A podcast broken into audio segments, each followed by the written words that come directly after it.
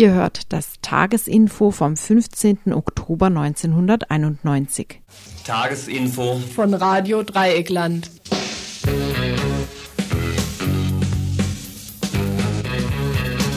Herein, spaziert immer herein, spaziert, meine Damen und Herren, treten Sie näher, betrachten Sie mit uns die Kuriositäten dieser Erde. Vergessen Sie alles, was Sie über Gott und seine Welt, über Wohlgeformtheit und Natur gehört haben. Lassen Sie sich fallen, ganz dem Strudel der Absurdität, die Ihnen gegeben ist, erkennen Sie wirklich, was die Welt ist, was wir sind und wer der wahre Gott ist. Kommen Sie, begeben Sie sich in den Morast, in die Untiefen eines RTL-Tagesinfos heute am Dienstag, den 14.10., an einem Tag fast wie jedem anderen.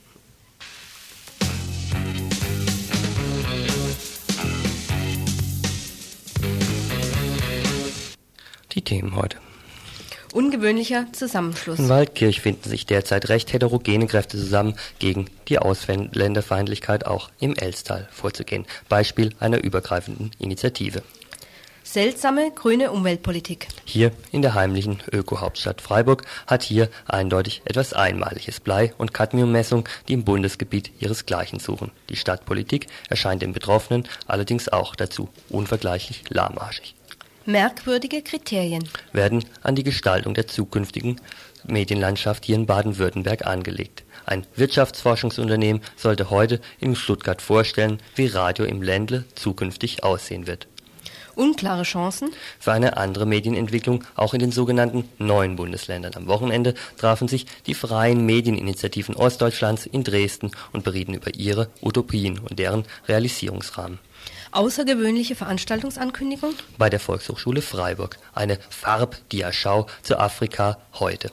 Was sich liest wie eine Touristikinformation, ist ein Vortrag des Mitglieds der Freiburger Südafrika-Gruppe Peter Schröder. Er erzählt, um was es wirklich gehen soll.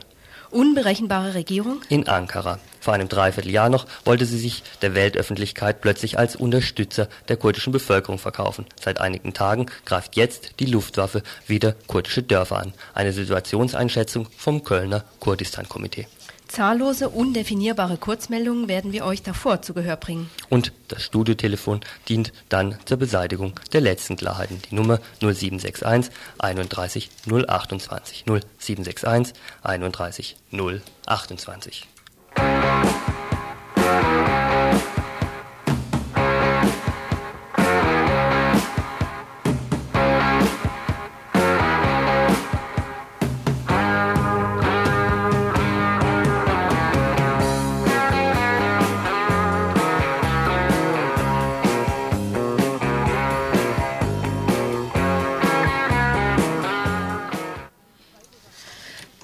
Freiburger Frauen schützen Flüchtlinge. Ein Bericht einer Teilnehmerin des Frauenschutzplenums.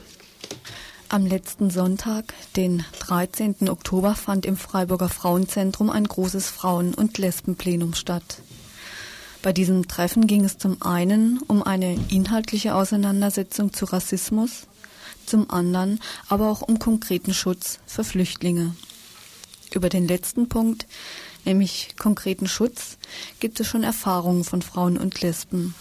In Absprache mit anderen Gruppen wurden nämlich in der Nacht von Samstag auf Sonntag schon Wachen vor einem Flüchtlingsheim aufgestellt. Die Erfahrung von Frauen und Lesben in dieser Nacht war, dass die Flüchtlinge die Wachen als einen Akt der Solidarität verstehen und dass sie sich sicherer fühlen. Insofern sollen die Wachen auch fortgesetzt werden. Für Frauen und Lesben, die Interesse haben, sich einzuklinken, die es wichtig finden, sich solidarisch zu zeigen, ist folgender Termin wichtig. Am kommenden Mittwoch, den 16. Oktober um 18 Uhr in der Kneipe Reichsadler in der Belfortstraße 38. Da soll besprochen werden, wer am nächsten Samstag, also den 19. Oktober, Zeit hat, vor ein Flüchtlingsheim zu stehen. Also nochmal, Mittwoch, den 16. Oktober um 18 Uhr in der Kneipe Reichsadler, das ist in der Belfortstraße 38. Ein weiterer Termin ist der kommende Sonntag, also der 20.10., der 20. Oktober. Da soll es um die weitere inhaltliche Auseinandersetzung gehen, also um Fragen nach den Ursachen des zunehmenden Rassismus und was wir dagegen setzen können. Sonntag, 20.10., 20 Uhr im Frauenzentrum Schwarzwaldstraße 107 in Freiburg.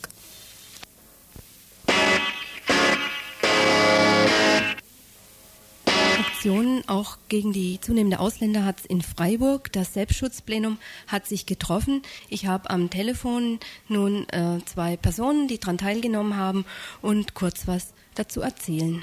Also im Moment sieht es so aus, dass es ziemlich chaotisch läuft im Plenum. Also dass einerseits ziemlich viele Leute ähm, sich einklinken wollen in Schutzgeschichten, also die ähm, vor Ausländerheimen, also die auch schützen wollen, die Flüchtlinge, also wo zum Teil Flüchtlingsarbeit gemacht wird, also sich um die Flüchtlinge gekümmert wird, dahin gegangen und versucht wird, mit denen was aufzubauen. Also auf der einen Seite gibt es jetzt ähm, konkrete Termine noch, um den Schutz weiterzumachen. Und zwar ist, das, ist der nächste Termin am Freitag um 20 Uhr wieder. Und Wo trefft ihr euch da? Bitte? Wo trefft ihr euch? Im Strandcafé. Mhm, in der Adlerstraße, ne? Ja, genau, um 20 Uhr. Und da soll aber unter anderem also einerseits der Schutz organisiert werden und andererseits soll aber auch eine Diskussion stattfinden, wie das denn eigentlich weiterlaufen soll. Am Freitagabend, also ist auch ein regelmäßiger Termin, äh, 20 Uhr im RC. Radikaldemokratisches Zentrum, Egonstraße 54. Ja, genau, im Stühlinger. Und äh, da trifft sich das Aktionsbündnis gegen Abschiebungen. Da hieß bis vor kurzem noch Sprecherin Rat der Flüchtlinge.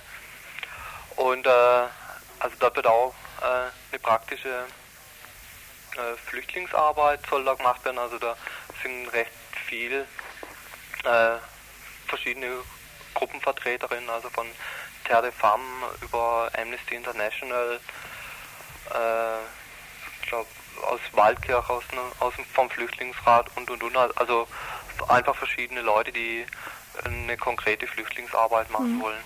Also und dann jetzt eben auch äh, jetzt für die nahe Zukunft eben halt auch, äh, weil eben hier für Freiburg und, und Umgebung eben Abschiebungen anstehen, auch da vielleicht versuchen, was entgegenzusetzen.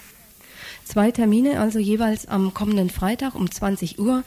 Einmal im Radikaldemokratischen Zentrum in der Eonstraße 54, zum anderen im Strandcafé in der Adlerstraße 12 für alle diejenigen, die sich einschalten wollen in die praktische Arbeit gegen die zunehmende Ausländerfeindlichkeit.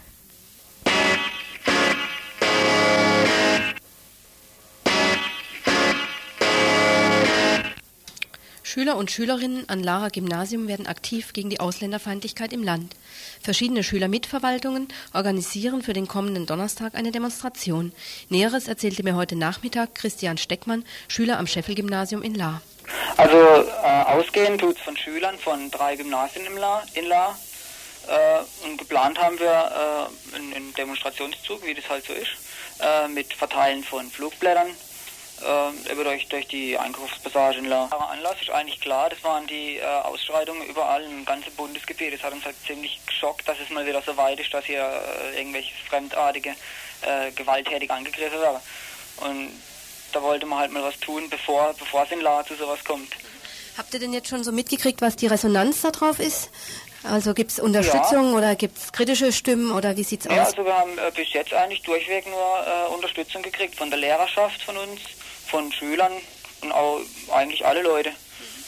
Und kannst du vielleicht nochmal sagen, für diejenigen, die da jetzt zuhören, wenn sie sich einschalten wollen, entweder zur Vorbereitung oder wenn sie an der Demonstration teilnehmen wollen, wo sie sich hinmelden können?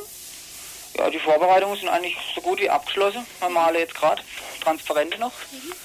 Und äh, also wenn sie kommen wollen, das Ganze ist am Donnerstag in La und am Kino geht es los um vier.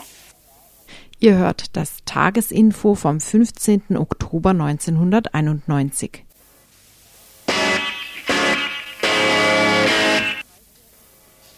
Uns erreichte noch ein weiterer Demonstrationsaufruf. Eine landesweite Anti-Pogrom-Demo soll stattfinden in äh, Villingen-Schwenningen. Und zwar rufen dazu die antifaschistischen Gruppen aus Donaueschingen, Villingen-Schwenningen und Rottweil auf. Sie schreiben in dem Aufruf, rassistische Deutsche und Nazi-Skinheads greifen die Flüchtlinge an. Viele Deutsche applaudieren oder zeigen ihr stillschweigendes Einverständnis, indem sie einfach nichts tun und wegsehen.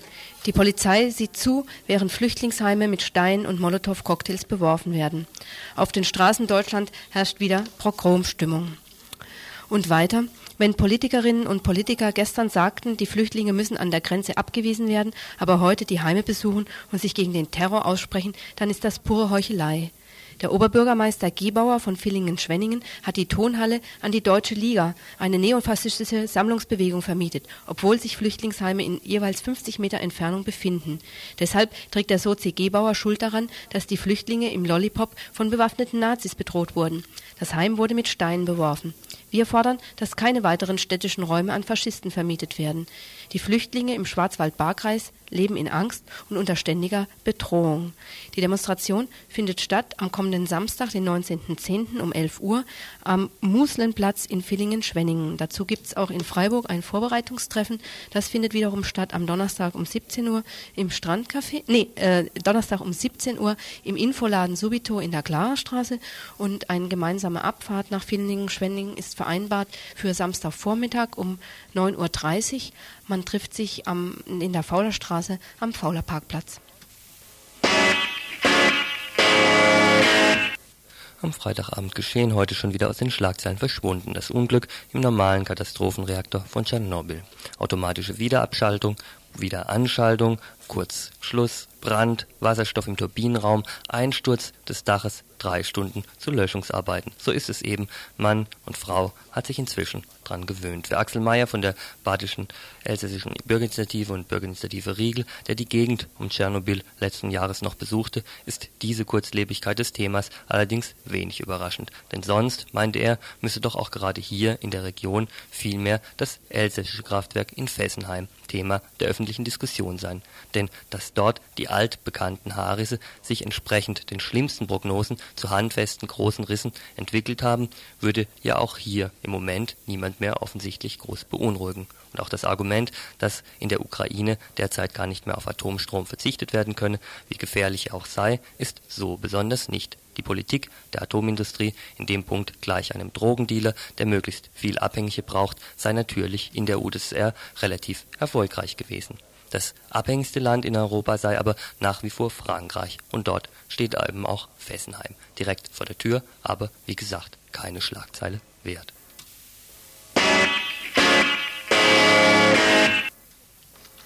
Während die Angriffe und Überfälle auf Flüchtlingswohnheime, auf Ausländerinnen und Ausländer vielerorts weitergehen, während auf Bundestags- und Landtagsebene mit wenigen Ausnahmen Parteipolitiker Krokodilstränen vergießen, um das internationale Ansehen des neuen Großdeutschland fürchten, gleichzeitig aber unverändert an ihren Absichten herumfallen, das Recht auf Asyl in der Bundesrepublik einzustrengen, Währenddessen tut sich was. An zahlreichen Orten, auch hier in der Gegend, kommen Menschen zusammen, um gegen die Ausländerinnenhatz anzugehen. Demonstrationen werden geplant in Villingen, Schwenningen und Lahr. Selbstschutzpläne zum direkten Schutz von Flüchtlingswohnheimen organisieren sich. Wir berichteten darüber im heutigen Kurznachrichtenteil. In Waldkirch hat sich nun am vergangenen Donnerstag eine Bürgerinitiative gegründet, eine BI für Ausländerinnen und Ausländer. Zwei größere Treffen fanden bereits statt. Letzten Donnerstag versammelten sich 69 Waldkircher Frauen und Männer. Die Bürgerinitiative ist ein Forum, in dem sehr unterschiedliche politische Kräfte zusammenarbeiten wollen. Von der linksalternativen Liste DOL über das Autonome Jugendzentrum in Waldkirch, über Kirchen, dem DGB Ortskartell bis hin zu einzelnen Mitgliedern der Freien Wählern und sogar der CDU. Ihre Zusammenarbeit verstehen sie als eine Art Stein ins Rollen bringen, damit sich weitere Menschen zu aktivieren beginnen, damit diese Mut bekommen, selbst gegen Ausländerfeindlichkeiten auch öffentlich Stellung zu beziehen. Heute Vormittag sprachen wir mit Frau Stieber, Mitglied der Freien Wähler in Waldkirch und Mitbegründerin der Bürgerinitiative für Ausländer und Ausländerinnen. Wir haben uns bei unserer Aktion gedacht, dass wir etwas unternehmen müssen, bevor in Waldkirch eine Aktivität gegen Ausländer in irgendeiner Form erfolgt, damit wir nicht erst dann uns auf die Straße begeben. Und unter dieser, diesen Gedanken hat sich im Jugendzentrum eine Gemeinschaft zuerst gebildet. Die hatten eine Veranstaltung, wo dann diese Telefonkette und auch Mahnwache schon äh, initiiert wurde. Daraufhin haben Herr Joswig und ich uns für diese Bürgerinitiative, für die Einberufung eines Abends äh, entschlossen. Und an diesem Abend kam auch die Frage auf, machen wir einen Verein für Ausländer, Freunde daraus, weil wir eine etwas langlebigere Sache in einem Verein gesehen hätten. Oder also eine Bürgerinitiative. Mehrheitlich war also die Meinung dieser Versammlung, eine Bürgerinitiative zu starten. Jetzt habe ich gehört, dass da doch sehr viele Leute da waren. Sie haben ja im Vorgespräch gesagt, von jung bis alt, von verschiedenen politischen Richtungen. Wie erklären Sie sich denn das, dass das, was ja eigentlich recht untypisch ist, in Waldkirch zustande kommen kann? Es kann vielleicht an der Mischung liegen zwischen, äh, mit Herrn Juswig und mir, da ich im Grunde aus einer etwas äh, konservativeren Richtung komme von meiner politischen Einstellung und Herr Joswig etwas mehr aus der Richtung der grünen und alternativen Gruppe, dass Menschen halt sowohl sich zu diesem einen Partner als auch zu dem anderen hingezogen fühlen, Vertrauen finden. Und vor allen Dingen denke ich, dass das quer durch alles gehen sollte und müsste, durch alle Richtungen, alle Meinungen, dass Menschen sagen, halt, wir machen da nicht mit, wir wollen zeigen, wir wollen Menschen aufeinander zuführen und nicht irgendwelche Dinge dulden. Und das sollten auch Leute wissen, die in Wald Waldkirch vielleicht etwas vorhaben. Haben Sie denn Kontakte auch zu den Menschen, den Flüchtlingen, die in Waldkirch leben? Also ich habe in der Bayerischen Zeitung auch entnommen und auch schon in Sendungen von Radio Dreieckland gehört, dass das ja auch viele sind und vor allen Dingen auch Kurden und Kurdinnen sind. Ich persönlich habe bisher leider noch keine Kontakte. Wir hatten an diesem Abend auch die Ausländerberaterin von Waldkirch dabei und am 29. Oktober findet dort ein Abend statt, der auch äh, eine Art Arbeitskreis oder Verein gründen soll, um mit Ausländern Kontakt zu haben. Wir werden Patenschaften, das ist in unserem, unserer Bürgerinitiative äh, besprochen worden, Patenschaften für Familien übernehmen, beziehungsweise es gibt dort schon Aktivitäten. Es gibt in Waldkirch eine Dame, die seit Jahren sich um diese Asylanten kümmert, mit Kleidung, Lebensmittelhilfestellung bei Nachbarn. Also es sind da schon einige Dinge am Laufen. Vielleicht können Sie uns noch ein bisschen was schildern zu der Zusammenarbeit der Gruppen, die jetzt gemeinsam diese Bürgerinitiative für Ausländerinnen und Ausländer bilden. Nochmal vielleicht auch unter dem Gesichtspunkt, dass doch da, soweit ich mitgekriegt habe, im Vorgespräch auch sehr unterschiedliche Gruppen zusammengekommen sind. Der Grundgedanke ist, dass wir ein Ziel haben, dass wir im Grunde alle unter einen Hut wollen, das ist von allen Seiten geäußert worden, aber keine Nivellierung stattfinden soll. Jeder, der seine Ideen und seine Aktivitäten hat, soll sie weiter von sich aus beginnen und starten und dass wir uns immer wieder besprechen und treffen an verschiedenen Orten, wo der eine oder andere etwas macht. Der Gedanke ist, dass wir von unserer Bürgerinitiative die Sache auf einen menschlichen Faktor sehen, mit dieser Hilfestellung diesen ausländischen Mitbürgern gegenüber. Die politische Seite haben wir bewusst anderen überlassen, weil wir sagen, das muss an anderer Stelle und weit höher geregelt werden. Wir wollen Menschen aufeinander zuführen und Verständnis wecken. Nun, äh, mit Ihren Aktivitäten mischen Sie sich ja letztlich nicht doch in die Politik ein, weil letztendlich sorgen Sie ja dafür dann auch, dass keine, ähm, ja, dass keine Übergriffe stattfinden sollen, dass keine Angriffe stattfinden sollen, dass Ausländer und Ausländerinnen hier auch in Waldkirch bei Ihnen leben sollen. Es geht auch nicht darum, dass wir uns unpolitisch sehen. Politik, hat mal jemand gesagt, ist überall und in allem. Das sehe ich sehr wohl. Und ich finde es ganz wichtig, dass vielleicht bei den Mitbürgern weiteres politisches Verständnis geweckt wird. Was ich damit meine, ist, dass wir nicht sagen, so oder so soll die Regierung oder jemand verfahren. Wir wollen den Leuten die mindesten Grundrechte, die jeder Mensch genießen soll, Schutz des eigenen Lebens, da wollen wir behilflich sein. Und das hat eigentlich mit der großen Politik nichts zu tun. Soweit Frau Stieber von der Bürgerinitiative für Ausländer und Ausländerinnen in Waldkirch. Große oder kleine Politikentfaltung. Die Bürgerinitiative hat sich einiges für die Zukunft vorgenommen.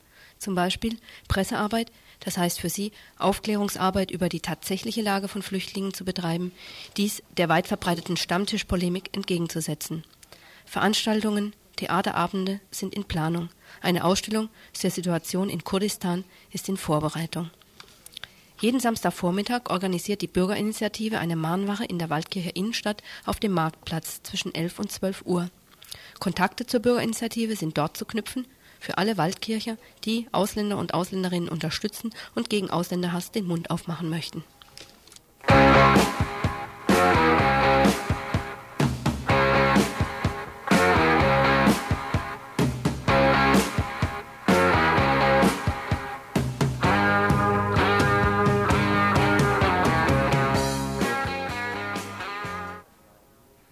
Ihr hört das Tagesinfo vom 15. Oktober 1991.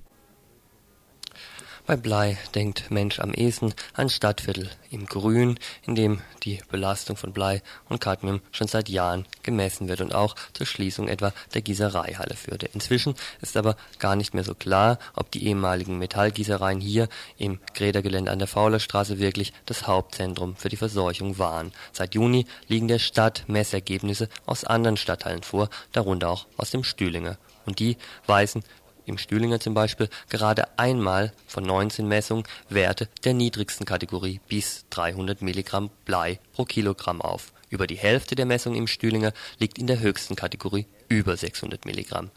Der Wert wird in einigen Dachböden sogar um das Dreifache überschritten. Die Initiative für ein bleifreies Grün hatte gestern nun das Warten endlich satt, trat mit der Stadtteilinitiative Stühlinger zusammen an die Presse und gab die Werte bekannt die der grüne Umweltbürgermeister Heller bisher lieber für sich und seine Ausschüsse behalten hat. Regina von der Initiative für ein bleifreies Grün erklärte heute, warum sie nicht länger auf Aktion der Stadt warten möchte. Wir sind jetzt an die Öffentlichkeit gegangen, weil äh, uns im Gespräch und auch schriftlich zugesichert worden ist, dass im September für die Stadt aus der Veranstaltung stattfinden soll. Einfach mal eine öffentliche Informationsveranstaltung. Es ist allerdings so, dass seit ähm, Bekanntwerden von Schwermetallvorkommen im Grün. Also seit fast drei Jahren die Stadt keine einzigste öffentliche Informationsveranstaltung gemacht hat und wir deswegen das einfach jetzt ähm, auch noch nicht geglaubt haben, dass tatsächlich mal was kommt. Deswegen sind wir jetzt damit an die Öffentlichkeit gegangen dass die Stadt nicht begeistert mit ihren Werten jetzt an die Öffentlichkeit geht, ist auf der anderen Seite auch verständlich. Fand doch diese Messreihe vor drei Jahren begonnen, ganz klar unter dem Zeichen Stadt eine Gefahrenquelle deutlich einzugrenzen, Gefahrenzonen auf bestimmte Stadtgebiete zu begrenzen. Und das eben können die Messwerte absolut nun gar nicht. Also eine räumliche Eingrenzung. Ähm, die hat man jetzt allerdings nicht gefunden aufgrund der Werte. Also die geben, geben praktisch überhaupt keinen ähm, Aufschluss darüber, ob räumliche Eingrenzung da ist.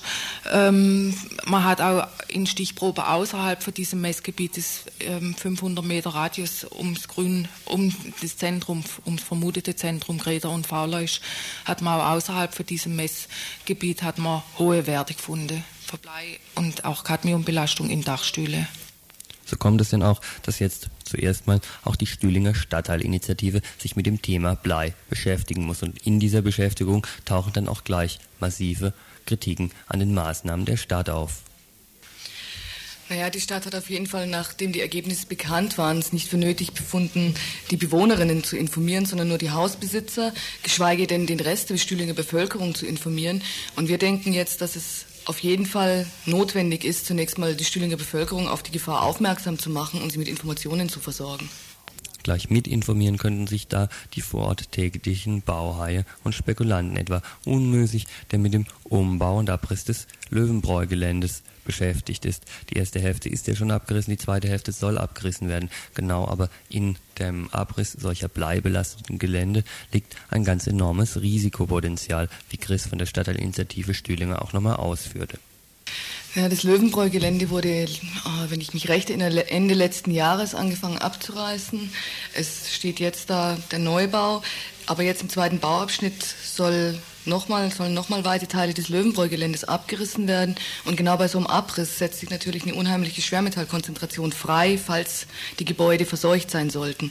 Von daher ist es dringend notwendig, die Gebäude zunächst mal zu messen, um dann, wenn sie, wenn sie verseucht sind, auch eine Ordnung, einen ordnungsgemäßen Abriss zu fordern. Und hier läge dann auch genau eine der Hauptforderungen, eine der beiden Hauptforderungen der Initiative Blei, Fleies Grün, nämlich an diesem Punkt die zukünftigen Abrissmaßnahmen nicht die gleichen Fehler zu machen, die in der Vergangenheit hier im Stadtteil im Grün oft genug gemacht wurden. Dazu nochmal Regine von der Initiative Bleifreies Grün.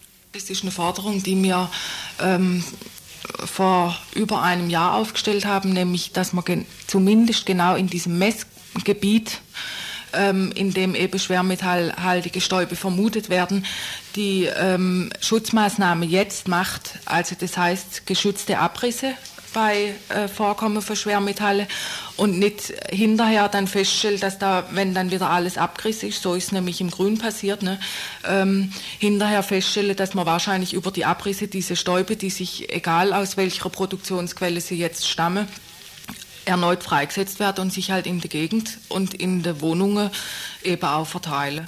Daran schließt sich dann aber die viel grundsätzlichere zweite politische Forderung an, nämlich dass die Stadt Freiburg auf bundesrepublikanisch übrigens einmalige Messungen in Sachen Blei und Cadmium endlich angemessen politisch, gesamtpolitisch reagiert. Und hierbei kann sich die Initiative sogar auf den Paragraphen 136 des Baugesetzbuches stützen. Da heißt es nämlich, dass städtebauliche Sanierungsmaßnahmen dann notwendig sind, wenn durch solche Maßnahmen ein Gebiet zur Behebung städtebaulicher Missstände wesentlich verbessert oder umgestaltet wird. Und Missstände liegen dann vor, wenn das Gebiet nach seiner sonstigen Beschaffenheit den allgemeinen Anforderungen an gesunde Wohn- und Arbeitsverhältnisse nicht entspricht. Das ist bei den betroffenen Gebieten auf jeden Fall der Fall. Deswegen auch die Forderung der Initiative für ein bleifreies Grün es ist ganz klar, dass ähm, diese Altlasten schon die Erforschung der Altlasten, die Sanierung selber dann gar nicht eventuell finanzieller Umfang umfasst, den man im Moment nicht abschätzen kann und der kann nicht aus dem laufenden Haushalt bezahlt werden. Nicht mal die Messungen konnten aus dem laufenden Haushalt bezahlt werden. Also der Heller hat im Juli schon gesagt, dass er eigentlich kein Geld mehr hat, ähm, um Altlastenforschung zu betreiben. Dieses Messprogramm ist auch nur zur Hälfte durchgeführt worden. Das ist zusammen mit dem Experten festgelegt worden. Also es hat in dem Fall nicht an Fachwissen gefehlt.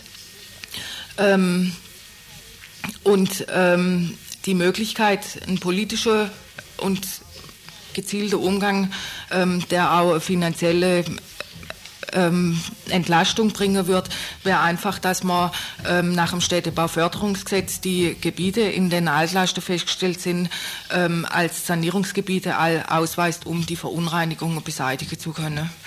Und das ist unsere Forderung an den Gemeinderat und an die Stadtverwaltung, dass sie ähm, in bestehende Sanierungsgebiete die Sanierungsziele um die Altlastensanierung erweitert und falls nötig andere Gebiete zu Sanierungsgebiete ausweist, um Altlastenbeseitigung gezielt und wirkungsvoll ähm, durchführen zu können.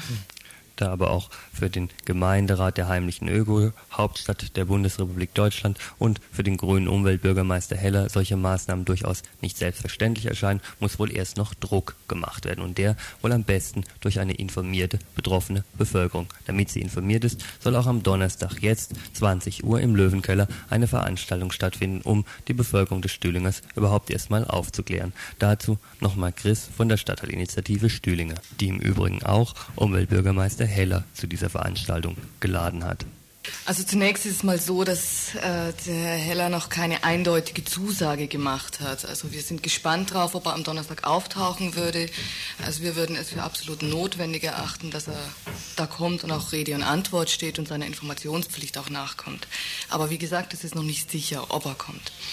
Was wir uns davon versprechen von dieser Veranstaltung, also zunächst mal wollen wir, wie vorher schon, schon gesagt, der ja, die Stühlinger Bürgerinnen zunächst mal informieren über das, was, was im Stadtteil los ist, wie die Belastung aussieht, was für Gefahren es in sich birgt. Und so erstmal das Ganze zu thematisieren, auch politisch zu thematisieren.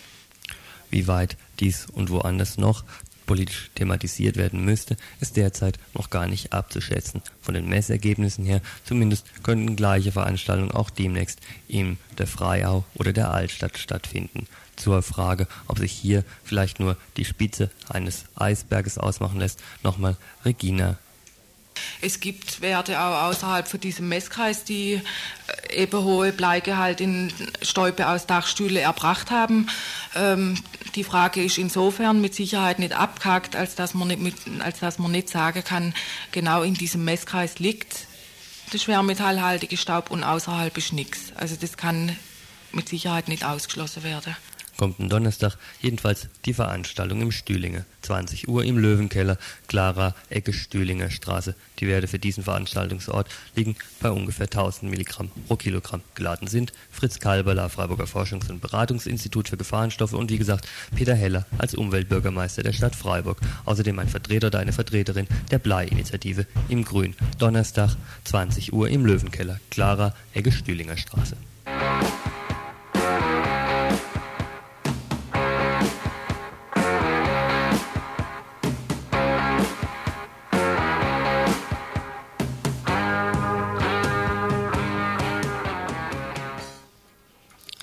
Heute Nachmittag im Intercontinental Hotel in Stuttgart.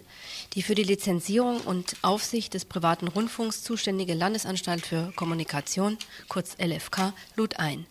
Geladen waren die Privatfunkveranstalter in Baden-Württemberg, mit Ausnahme von Radio Dreieckland alles kommerzielle Radio- und Fernsehbetreiber. Thema der Veranstaltung? Die LFK stellt das Gutachten über wirtschaftliche Realisierungschancen für privaten Rundfunk in Baden-Württemberg vor, das die Prognos AG in Basel in ihrem Auftrag erstellt hat. Wie fielen nun die Ergebnisse der Marktforschung im Interesse des Profits auf Megahertz aus? Dazu Michel Menzel, der für Radio Dreieckland in Stuttgart war und uns kurz vor der Sendung angerufen hat. Also erstens äh, kann man vielleicht die Veranstaltung werten. Die Veranstalter sind wütend, weil die Prognos falsche Daten eingegeben hat in den Grundandaten. Äh, was äh, auf Grundlage dieser falschen Daten berechnet worden ist, ist folgendes. Äh, das Prognosmodell sieht vor sieben Variationen. Erstens, es bleibt alles so, wie es ist und dann äh, Effekte von Rationalisierung, das heißt entweder vier bis sechs Bereichssender oder drei Bereichssender oder zwei Bereichssender oder ein Landessender und in allen Variationen sogenannt 16 Lokalsender. Nach den Berechnungen des Prognos heißt das, dass äh, selbst in allen Variationen maximal 50 Prozent der Lokalsender sich wirtschaftlich rechnen werden bis zum Jahre 2000, immer unter der Voraussetzung, dass man wissen muss, dass Lokalsender hier definiert sind als Sender mit fünf Stunden eigenproduzierten Programmen und dass äh, in den besten äh, Fällen es am besten wäre, wenn man möglichst wenig überregionale Sender, also Bereichssender machen würde. Das ist eigentlich schon das Ergebnis, was von vornherein feststand. Mhm. Bloß das Problem ist eben halt, äh, dass äh, die Annahmen, die das Prognos dort getroffen hat, von vornherein hochgradig fragwürdig sind, also hochgradige Variationsbreiten haben, was dann auch eine Vielzahl der privatkommerziellen Sender hier sehr ärgerlich gemacht hat und auch einen Streit zwischen den Lokalsendern und den Bereichssendern äh, oder den größeren Regionalsendern auch gleich bewirkt hat. Nichts Neues aus Stuttgart, möchte Mann und Frau Mein dass Gewinn unter kommerziellem Gesichtspunkt nur zu erwarten ist, wenn Sender über möglichst große Verbreitungsgebiete verfügen, um dort möglichst ein großes Werbeaufgebot akquirieren zu können, ist Brockners Philosophie genauso wie die der Landesregierung, der Landesanstalt für Kommunikation und natürlich erst recht die der Sender. Nur, wer soll den größten Anteil bekommen? Darum geht gegenwärtig der Kampf mit und ohne Prognoszahlen. Fragen der Meinungsvielfalt und Informationsbreite sind da nicht von Gewicht. Da müssen sich denn schon andere, vielleicht nicht kommerzielle Radios, drum kümmern.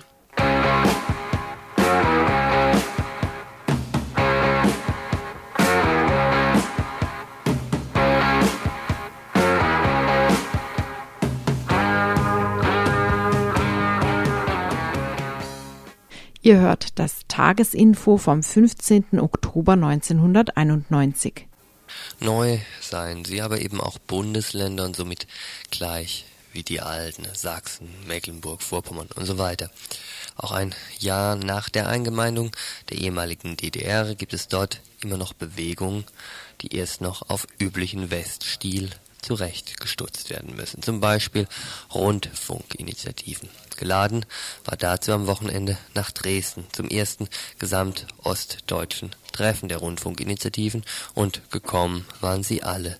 Die Radioinitiative Dresden, Radio T aus Karl-Marx-Stadt, Radio Frei aus Erfurt, Radio P aus Berlin, die Medieninitiative Babelsberg aus Potsdam und die erste Lokal-TV-Initiative Kanal X aus Leipzig.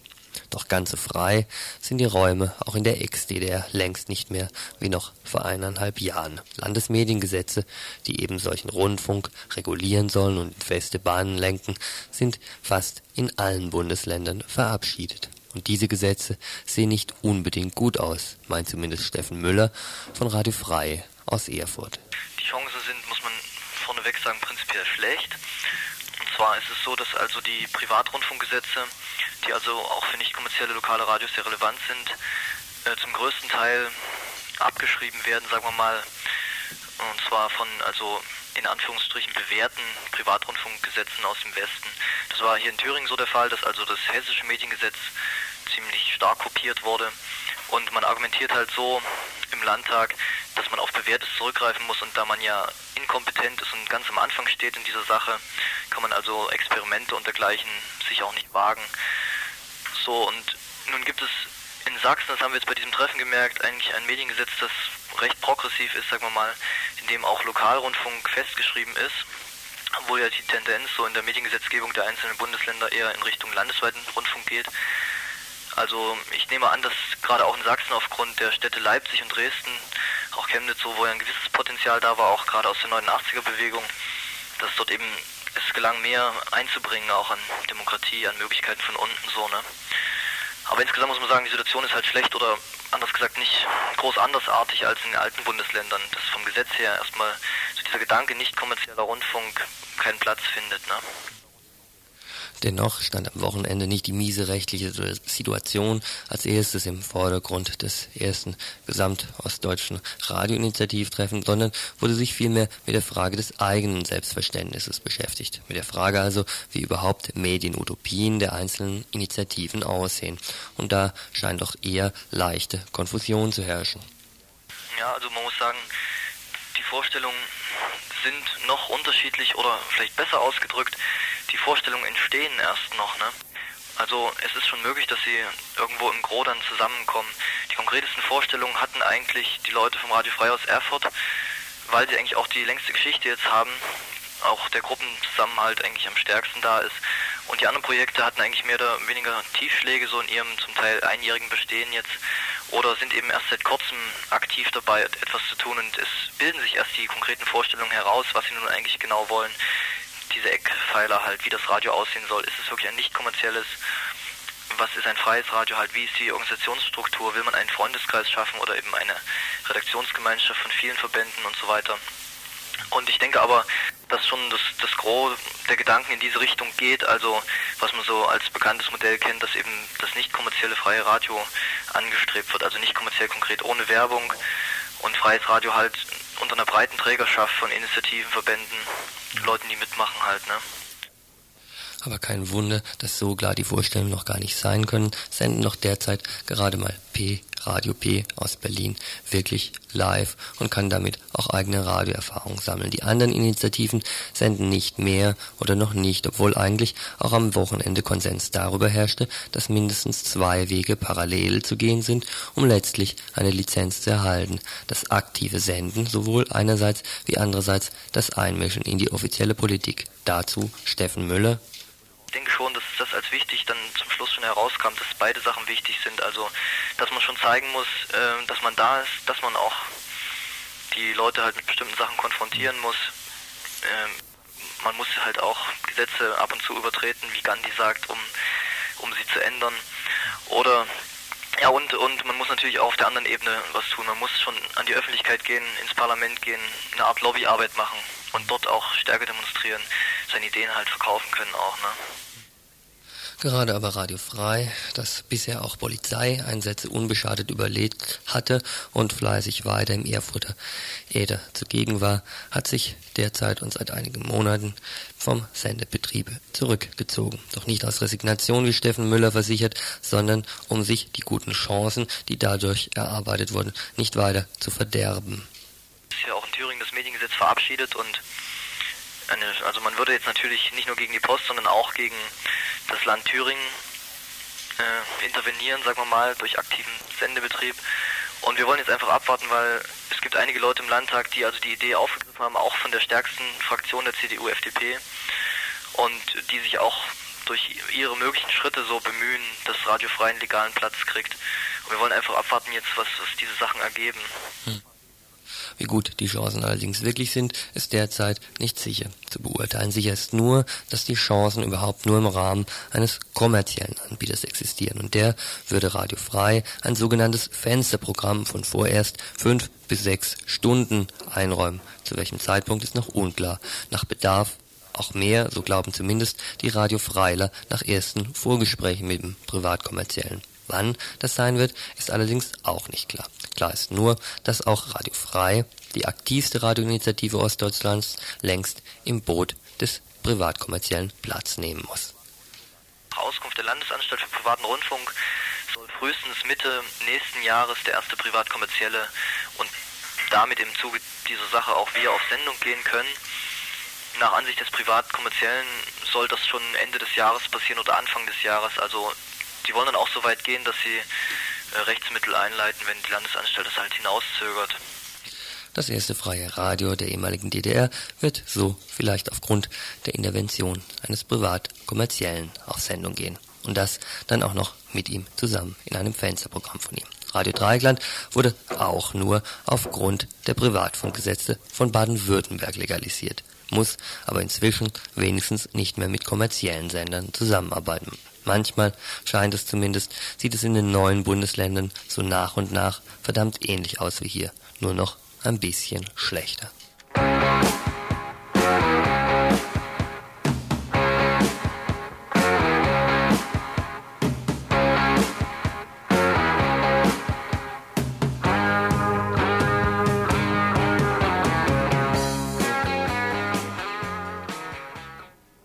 Ihr hört das Tagesinfo vom 15. Oktober 1991.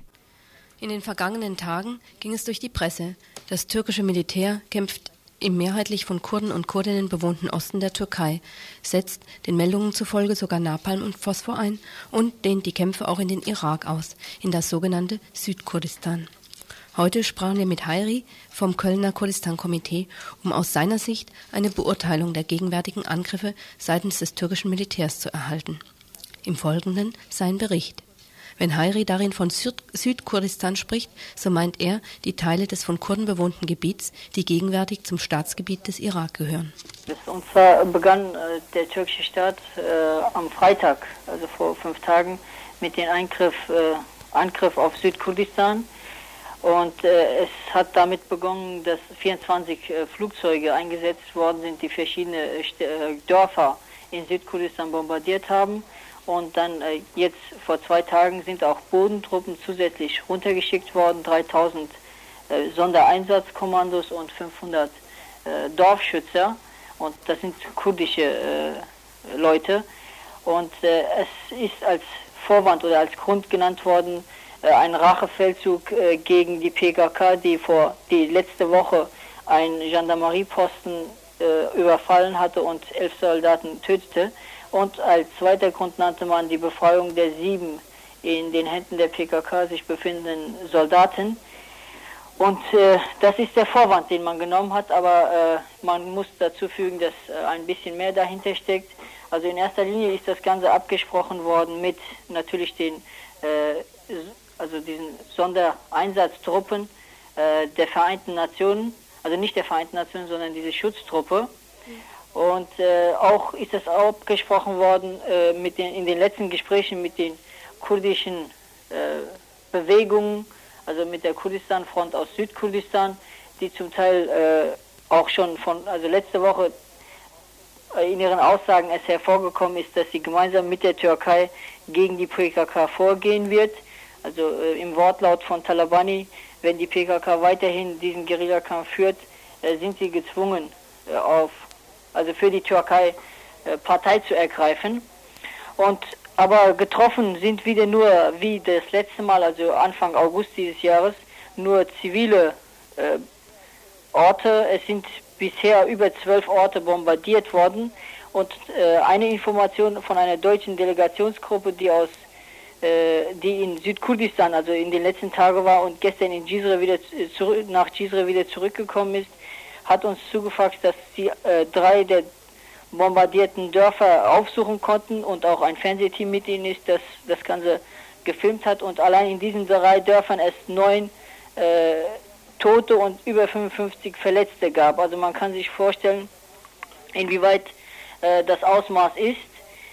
Auch ist eingesetzt worden Phosphor und Napalm. Und äh, also es ist vorwiegend fast nur die Zivilbevölkerung getroffen worden, aber äh, der Protest auf kurdischer Seite ist nicht so.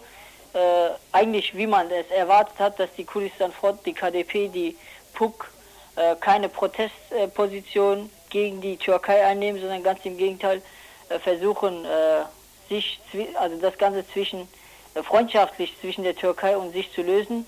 Es gibt zwar offiziell eine Verurteilung der KDP gegenüber diesem äh, Angriff, aber äh, zum Beispiel hat die PAK am Sonntag in Sacho zu einer Demonstration aufgerufen und die KDP hat ihre regionalen äh, Leuten aufgefordert, an dieser Demonstration nicht teilzunehmen, weil es äh, Probleme zwischen ihren, zu Problemen zwischen ihren Beziehungen zur Türkei kommen könnte. Aber trotzdem gab es eine große Resonanz auf die Aufforderung einer Demonstration. Also sowohl Schüler, es gab zwei Demonstrationen, sowohl Schüler alleine und auch die Zivilbevölkerung in der Gegend von Sacho haben eine Demonstration durchgeführt gegen diesen äh, Angriff und es ist deutlich herausgekommen, dass eben äh, auch internationale äh, Nachrichten sagten, dass, dass man für eine Unabhängigkeit Kurdistans äh, gegen diese, äh, ja, diesen Terrorakt demonstriert und man sich äh, nur in Form eines unabhängigen Kurdistans die Lösung oder die Unterbindung solcher Angriffe sich vorstellen kann. Jetzt, ähm, du hast vorhin den Talabani angesprochen, das ist ja, äh, ist ja wohl der irakische Teil der Kurden, ja? Das ist richtig. Mhm. Was für ein Interesse besteht denn jetzt von Seiten der irakischen Kurden da, so wie du es schilderst, ähm, mit der Türkei äh, zu paktieren? Wie siehst du denn da also die, die Motivation? Also man muss äh, unter, wenn man irakische Kurden sagt, unterscheiden. Also es gab früher vielleicht eine, nur eine Gruppe, also eine Ansicht, eine Betrachtungsweise in Südkurdistan, also irakisch besetzter Teil Kurdistans, dass eben die klassische Form an Autonomie verlangte. Und seitdem äh, seit der Niederschlagung des Volksaufstandes im Frühling dieses Jahres äh, hat sich, äh, gibt es nunmehr zwei Bewegungen, also in Form der PAK, das ist die äh, Freiheitspartei äh, Kurdistans, die ist in Südkurdistan organisiert, sie will, sie will genauso einen Guerillakampf führen wie die PKK und setzt sich für ein unabhängiges Kurdistan ein. Und sie gewinnt immer mehr an Einfluss, vor allen Dingen in den Gebieten Sacho, Suleimania, Ravandus, gewinnt sie immer mehr an Einfluss. Und äh, man kann sagen, dass eigentlich die klassischen kurdischen Parteien auch in die äh, letzte Phase ihrer, über, äh, ihrer Tätigkeit angelangt sind. Also man äh, verliert immer mehr an Basis und für sie findet, äh, besteht in, also das Überleben äh, findet dann so statt, dass man mit der Türkei, mit USA oder anderen imperialistischen Ländern Beziehungen eingeht und somit versucht, sich überhaupt am Leben zu erhalten. dass natürlich dadurch viel gezahlt werden muss, ist auch klar. Also äh, die Türkei äh, geht nicht umsonst mit KDP oder äh, PUK Beziehungen ein. Sie verlangt natürlich auf der anderen Seite was und das ist eben der Kampf dieser Gruppen gegen eine Bewegung, die für ein unabhängiges Kurdistan sich einsetzt. Wie würdest du denn jetzt die inneren Motive der Türkei äh, schildern? Gibt es irgendwelche Gründe, die du siehst, warum jetzt gerade diese militärischen Angriffe stattfinden? Ja, also es gibt natürlich dafür äh, äh, Gründe, warum jetzt die Türkei ist zurzeit in einer großen Krise und äh, dafür sind auch äh, die Vor äh, Frühwahlen angekündigt worden. Man versucht damit diese Krise äh, zu überwinden und man kann sich vorstellen, dass die ANAP, die zurzeit regierende Partei, nicht ohne einen letzten Erfolg erzielt zu haben, dem abdanken will, also ihren Posten im Parlament abgeben will. Sie versuchen vor allen Dingen mit diesem Angriff die nationalistischen äh, den nationalistischen Teil der Bevölkerung äh, nochmal äh, zu mobilisieren, zu sagen, dass sie nicht äh, äh, ohne massives Eingreifen in Südkurdistan, also in Ostanatolien, das einfach das Ganze passiv angegangen sind. Also das ist nochmal ein letzter äh, Schlag sozusagen, sich vor den Wahlen sich nochmal am Leben zu erhalten, aber äh, auch die ANAP weiß selbst ganz genau, dass äh, äh mit so einem äh, Angriff, grenzüberschreitenden Angriff, äh, dieses Problem nicht gelöst wird, sondern es ist eben ein letzter Versuch eines Regimes, das eben seinen Charakter in Form dieser Massaker ans Tageslicht bringt. Ja, jetzt bleibt äh, meine letzte Frage vielleicht für heute. Ähm, die, was kann man denn nun tun als eine, sagen wir mal, eine kritische Öffentlichkeit hier in der Bundesrepublik? Einerseits sieht man die Krokodilstränen, die vielleicht der ein oder andere Politiker vergossen hat, als äh, damals die große Fluchtbewegung auch der Kurden während des Golfkriegs und nach des Golfkriegs war. Andererseits jetzt äh, Stillschweigen, Bündnispartner Türkei äh, frei gewähren lassen. Was würdest denn du dazu meinen? Also es ist äh, richtig, es gab nur Krokodilstränen äh, in diesem Frühling, Frühling und auch äh, der Protest des Außenministers äh, gegenüber den äh, ersten Angriffen der Türkei nach Südkurdistan, also eben am Anfang August, und auch jetzt dieser scheinheilige Protest äh, eines äh, Staatssekretärs vom äh, Verteidigungsminister deuten das genau diese Richtung an. Wenn es wirklich ein, dieser Protest seitens der Bundesrepublik ernst gemeint wäre, könnte man sich vorstellen, dass es eine Veränderung zu, in Bezug der Beziehungen BRD-Türkei hätte mit sich bringen müssen nach den Angriffen.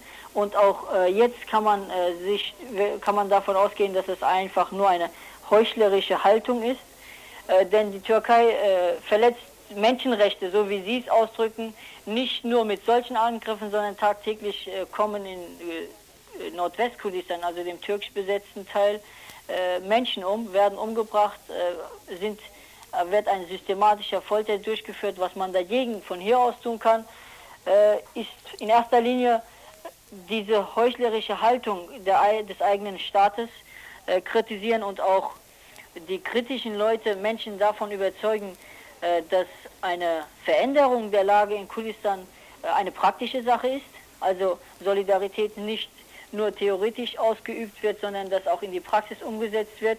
Dass man zum Beispiel hier in der BRD gibt es ja einen Prozess gegen äh, den nationalen Befreiungskampf Kurdistans, dass man versucht, äh, diesen zu verurteilen, nicht versucht, sondern diesen verurteilt, äh, auch eine kritische Haltung gegenüber seiner eigenen, seinen eigenen Staates einnimmt und natürlich äh, jede Möglichkeit äh, nutzt, äh, um diese, den Staatsterror des türkischen Staates und auch der anderen Regime, die äh, über das kurdische Volk Massaker verüben, äh, das zu verurteilen und bloßzustellen.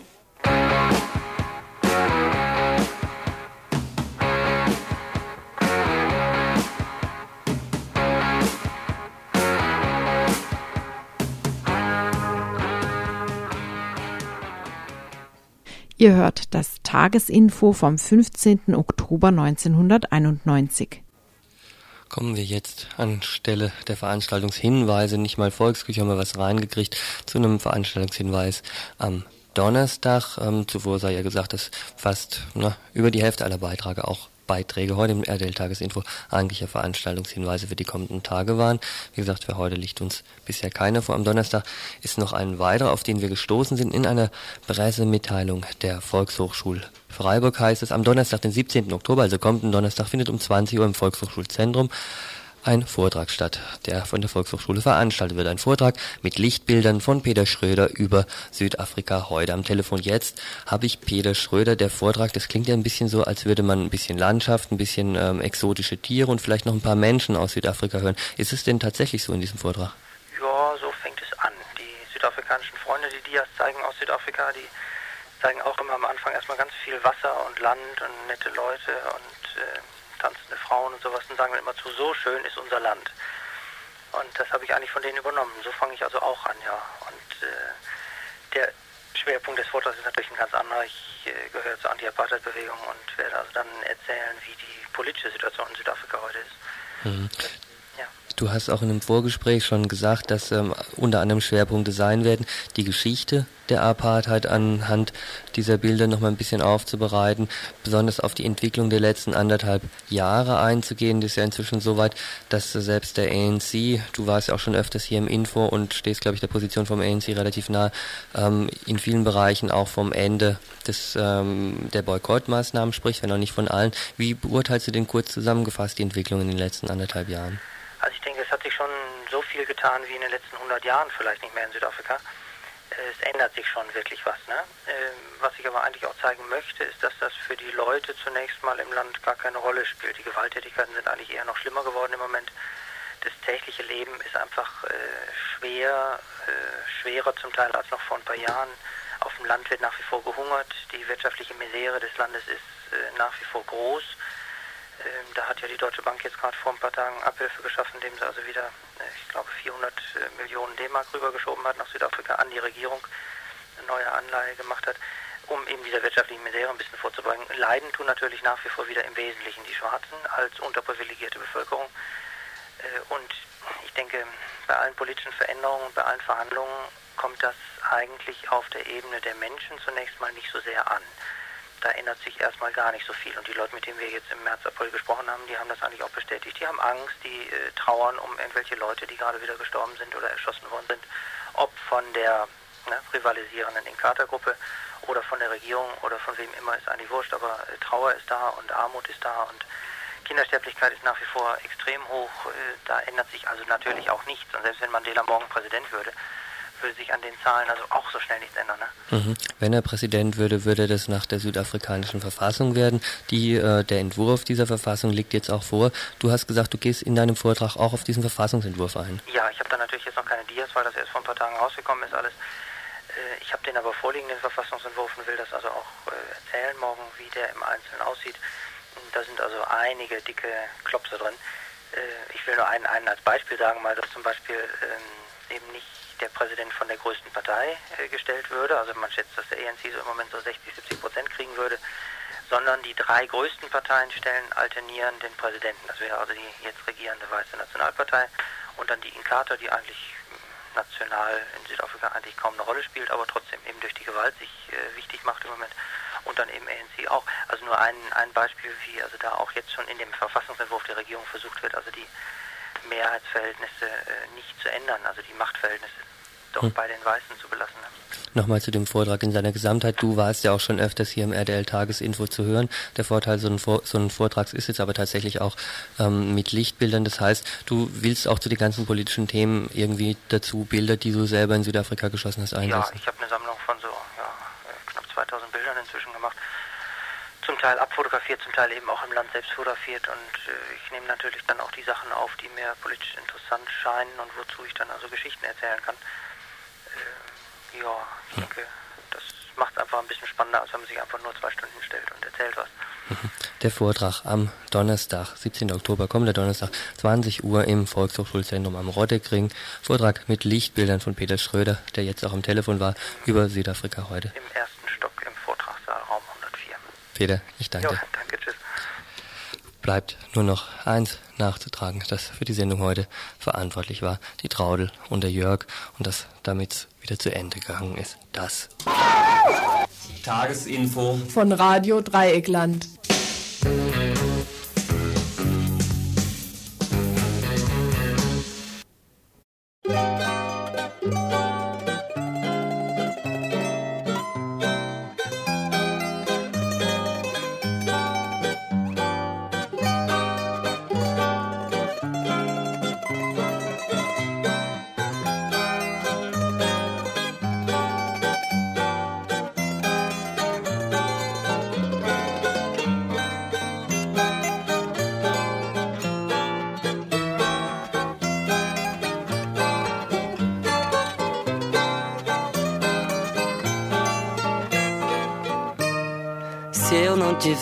Tivesse com a fita até faria uma serenata pra ela que veio cair de morar em cima da minha janela. Se eu não tivesse com a fita até faria uma serenata pra ela que veio cair de morar em cima da minha janela, de cima deitada, acordada, sentada na cama espantando os mosquitos, enquanto eu faço um remédio da minha cabeça. Misturando mel de abelha com bicarbonato de sódio. Só pra deixar a garganta em dias cobrindo sua surdez e porque já somos pessoas sem ódio. E no mais, tudo na mais, perfeita paz. Sendo que eu assumo isso mesmo quando se diz que já acabou. Ainda quero morrer de amor. Vá, se arranque da minha janela, assim é tomar a frente do sol. Tá pensando que tudo é futebol menos leve uma certeza. Você me deixa doído, mas só não me deixará doido. Porque isso sou, isso já sou. Ao menos leve uma certeza. Você me deixa doído, mas só não me deixará doido. Porque isso sou, isso já sou.